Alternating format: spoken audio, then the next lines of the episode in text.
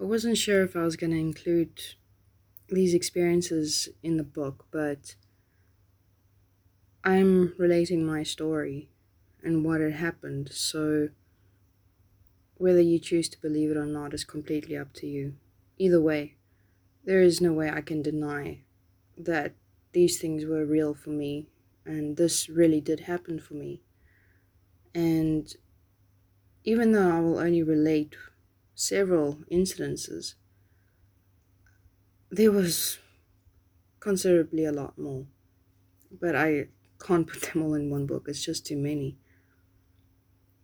But what I want to talk about is amongst the bad things that happened with Cecilia with regards to supernatural things, or as pe- other people like to label it, you know, the weird and the bizarre, there were actually really good things, but not not coming from Cecilia. Let me just clarify that.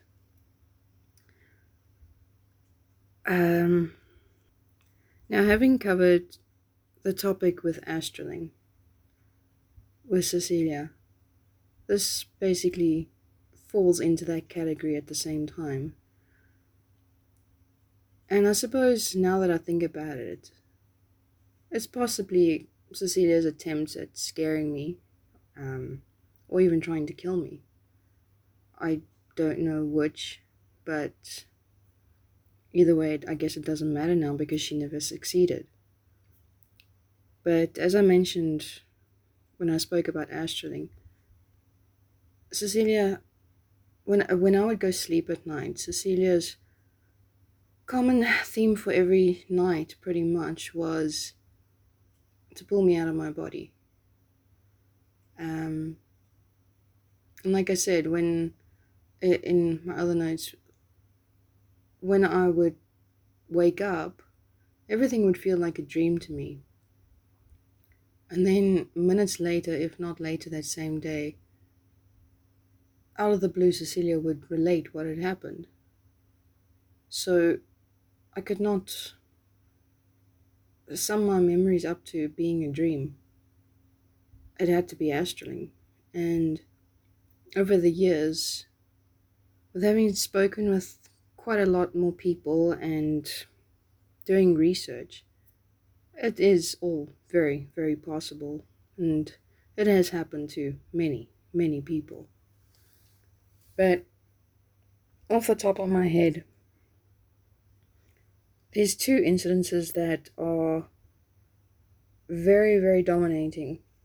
Um,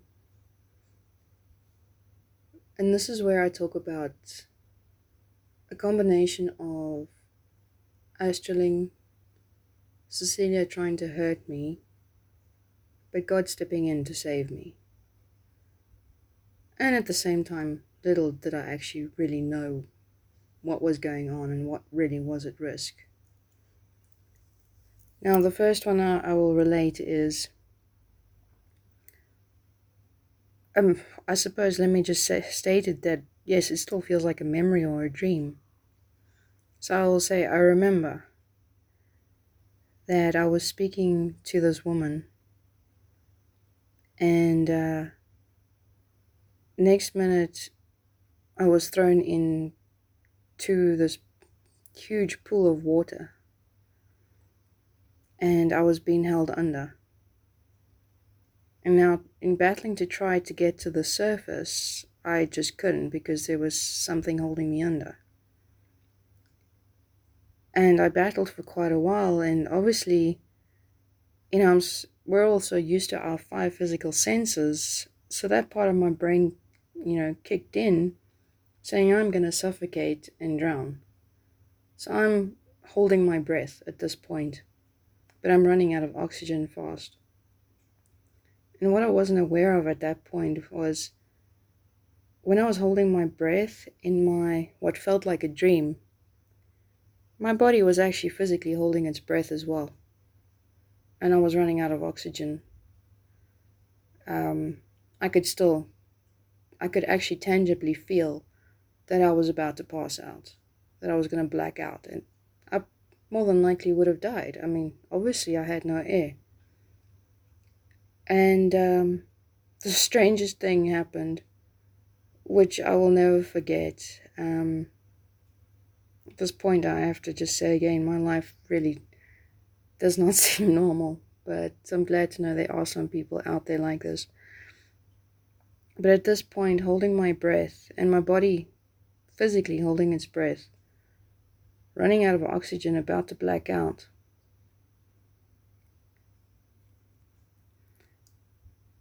Next minute, I, I physically, and I mean physically, feel in the actual memory, in the actual dream, I physically felt it. Um, it felt as if someone had slapped me across my face really hard. But in the, the dream, there was nobody there to that I could see that I'd done it. But as I was slapped across the face really hard, I immediately woke up. And as I woke up, I gasped for air. And I actually did realize there in that moment that I had physically been holding my breath. And in that same moment, my cheek, where I had been slapped across my face, was still stinging. It was actually stinging pretty badly. And when I went to the mirror, I had a red mark. So I had been slapped across my face to wake up.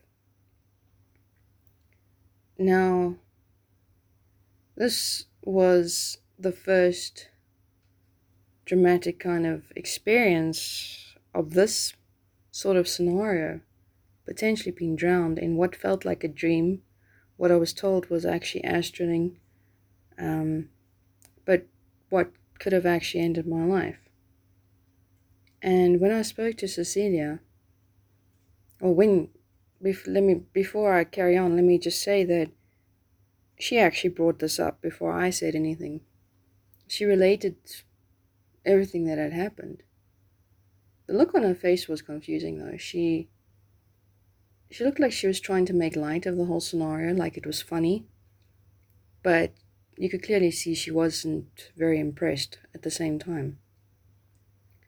She wasn't even shy to saying that she was the one there with me underneath the water. Uh, she was the reason why I landed up in the water.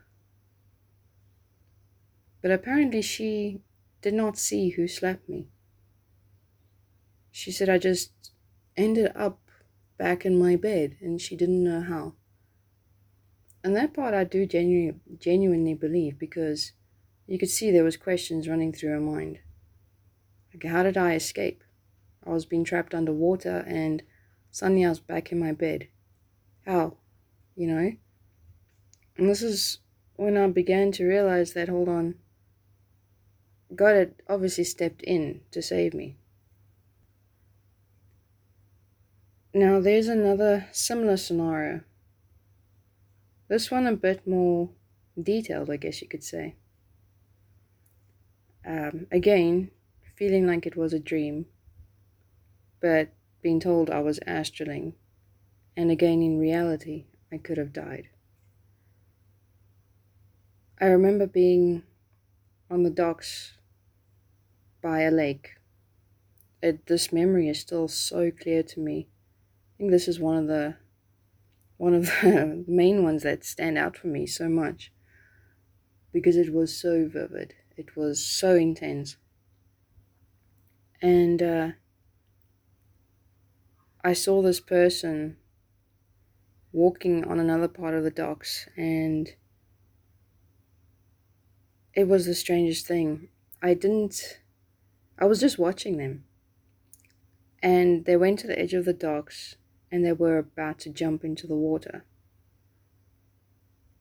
And as they jumped into the water, as they landed in the water,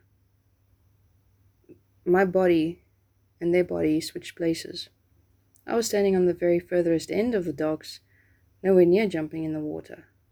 But as this person landed up in the water, our bodies switched places, and I was the one that landed up in water. And again, I was being held under. But this time the water was far deeper. This time the water was so dark you couldn't even see your hands in front of you. I could hear I could actually hear the water around me because I was trying to swim up. So I could hear the movement from the water. I could hear the bubbles basically coming out of my mouth because I'm running out of air. I was suffocating and I was suffocating fast. And I was trying to hold my breath, but because of such a fast, dramatic switch of bodies, I didn't have time to actually take a breath. My explanation for running out of breath so fast, but I just, I still remember the bubbles, the sound of the bubbles, the sound of the movement of the water, and me ultimately freaking out. I could not see anything around me. And I was not just being held down, but I was being pulled down at the same time. Whatever was holding me down was trying to drag me to the, the deepest part of the lake or the ocean. Um, I suppose, well, it doesn't matter actually what it was, but it wasn't just a swimming pool this time around, it was much deeper. And I kept trying to swim up hopelessly. And as I'm running out of air, yet again about to black out, before I even carry on, let me say at this point the way in which I was being held and pushed down or pulled down my body was also somewhat paralyzed. I could move my arms to try and swim upwards, but I could not for the life of me even turn my neck um, to look around me. I remember that. Um, it was very strange to not be able to look over your shoulder and, you know, see anything. Um, I could barely move my head, so I'm assuming maybe that's where I was being held, you know, to be pushed or pulled down, however you want to word it. But as I'm fighting to swim upwards, as I'm fighting and gasping for air, and about to black out, next minute I see this indescribably bright light shining from behind me. Now, obviously, because I can't turn my neck, I can't see where this light is coming from, but I see it in front of me where it's coming from behind me. So I try turn my neck because now I have a source of light. I can, well, for one, I mean, I want to know what this is, and two, I can actually start to see what's around me. But I couldn't turn my neck still. But there was this indescribably bright light. And next minute, it was so dramatic. Um, I felt Something grab me by my shoulder and pull me so fast, so abruptly.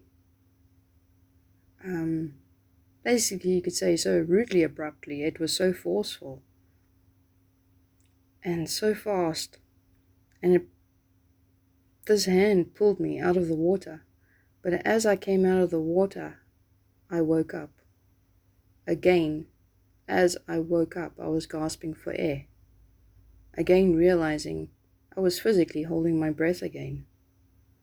Again, I could feel that something had affected me physically. I could feel the pressure from the hand that was that had grabbed me by my shoulder. Very, very, very adamantly, very dominantly on my shoulder. And again, I went to the mirror to check. And I could see a hand mark you can only imagine what was going through my mind. This was becoming far too real. Something or someone was trying to kill me. And almost having been killed. But yet again, God stepping in to rescue me in very, very dramatic ways with very, very visible evidence. I had even taken photographs of the the hand mark on my shoulder and the mark on my cheek from the previous scenario that I had related. I actually started taking photos quite frequently because this became a very frequent uh, not just scenario, but a freaking thing that kept happening. I mean, once I had realized, I mean, you know, being drowned was a far too common thing to experience on an almost nightly basis by that point. So I somehow managed to get myself to realize that if I ended up in water, I must tell myself you can breathe because it feels like a dream. You're technically you're astraling, but physically you're not in water, so you can still breathe. And I actually did manage to breathe. So then once that started happening, once I started to learn to know that I could breathe, the scenarios started changing to other things that were also life threatening.